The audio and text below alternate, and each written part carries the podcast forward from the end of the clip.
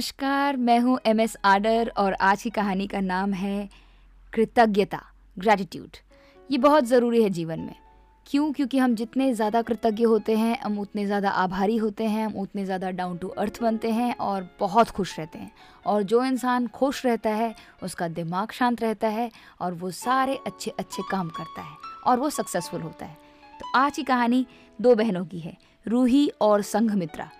दोनों बहुत ज़्यादा अच्छे चुलबुले और मज़ेदार स्वभाव के थे। एक साथ खेलते थे, एक साथ गाते थे, उठते थे, बैठते थे, स्कूल जाते थे।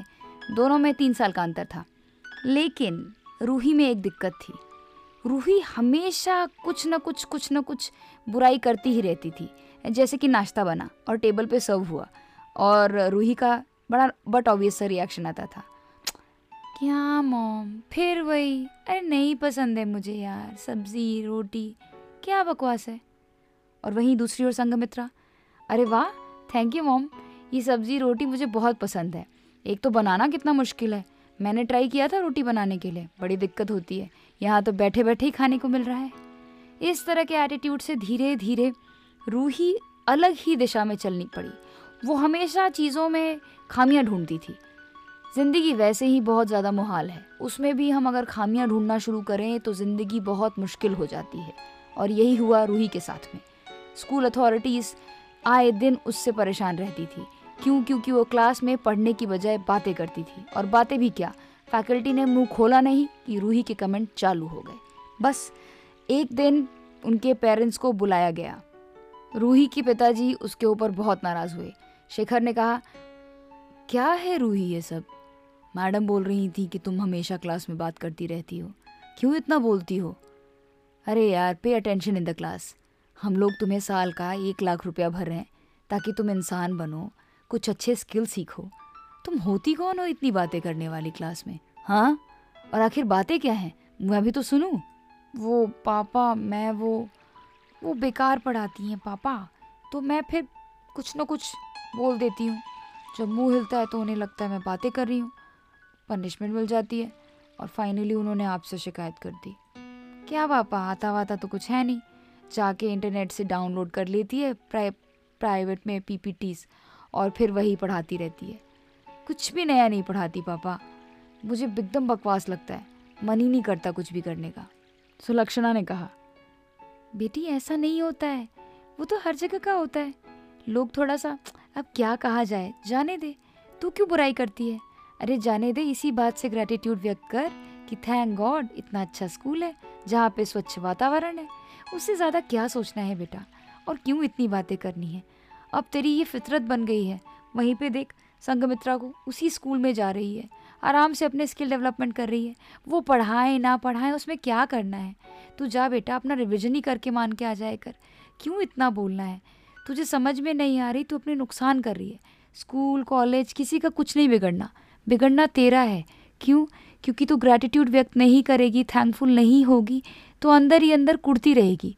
और जितना ज़्यादा कुड़ेगी, उतना ज़्यादा तेरे अंदर एक प्रश्न जाएगा जिसको कहते हैं वॉट इज़ द यूज़ और ये प्रश्न बहुत ख़तरनाक है। करते करते तुझे कुछ भी अच्छा नहीं लगेगा और सब कुछ बर्बाद हो जाएगा मेरे बच्चे।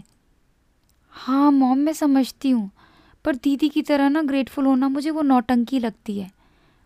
पर मैं कोशिश करूँगी कि मैं एक डायरी मेंटेन करूँ और थैंकफुल हो जाऊँ। कम से कम जो चीज़ें अवेलेबल हैं उनके लिए। और मैं अपने व्यवहार में भी सुधार लाऊँगी। आई एम सॉरी पापा। इट्स ओके बेटा। प्लीज़ यार। पढ़ो। हमें भी बहुत ज़्यादा एडवर्स सर्कमस्टांसिस से गुजरना पड़ा था। अभी भी गुजर रहे हैं। सिर्फ़ ग्रेटिट्यूड पे करना सीखो। Fake it before you take it initially you will find it difficult लेकिन जब एक बार आदत हो जाएगी आपकी, आप एकदम ठीक हो जाएँगे मेरे बच्चे। वहीं दूसरी ओर चुपचाप संगमित्रा बैठी हुई थी, फिर उसने कहा, गुडिया, ध्यान से, कुछ परेशानी नहीं है। देख, शुरू में मुझे भी लगता था, लेकिन मैंने धीरे धीरे मन में थैंक यू बोलना शुरू किया जब मैंने डिप्राइव बच्चों को देखा, जब मैंने दूसरे सरकारी स्कूल के बच्चों को देखा। फिर उनकी अपेक्षा ये माना कि चलो यार, एक अच्छा टॉयलेट है, एक अच्छा वातावरण है, सब कुछ अच्छा है, और मैं क्यों नेगेटिव सोचूं? ये तो सामने वालों को समझना चाहिए, वो क्या कर रही है, कैसा पढ़ा रही है, नहीं पढ़ा रही है। मैं क्यों जजमेंटल बनूँ? मैं तो बस थैंकफुल रहूँगी कि थैंक गॉड किताबें हैं, कॉपियाँ हैं और रिविज़न करो और आ जाओ। इतना क्या सोचना है? तुझे पता है, तू हर चीज़ में क्रिटिक बन गई है। चाहे वो टीवी हो सीरियल हो स्कूल हो, घर हो, माँ का खाना हो, मेरी बातें हो, पापा की बातें हो। तू चेंज ला और तू बदल सकती है, गुड़िया। रूही ने एक लंबी सांस लेते हुए कहा। हाँ दीदी, मैं कोशिश करूँगी, मैं बदल जाऊँगी। मैं आपकी तरह बनूँगी। पहले मुझे लगता था कि ये डिप्लोमेसी है, लेकिन यही ठीक है। Thank you. दिन बीतते गए और रूही ने अपनी डायरी मेंटेन की और धीरे धीरे मन में भी वो कृतज्ञ होती गई। मेडिटेशन करना शुरू कर दिया और उसने अपने आप को कृतज्ञता यानी कि ग्रैटिट्यूड से भर लिया और करते करते वो सच में हर छोटी मोटी बात के लिए कृतज्ञ होने लग गई। स्वभाव बिल्कुल बदल गया और आज के डेट में रूही ने अपने पूरे ज़िले में टीचर्स एलिजिबिलिटी में टॉप किया है और वो एक टीचर है और बहुत अच्छा पढ़ाती है। तो इसे ही कहते हैं कि कैसे अपने जीवन में हम कृतज्ञता भरें। अगर मान लीजिए किसी चीज़ को हम पसंद नहीं करते तो वो बदलाव हम अपने अंदर लेकर आएँ, ताकि दूसरों के लिए हम दिक्कत ना बने।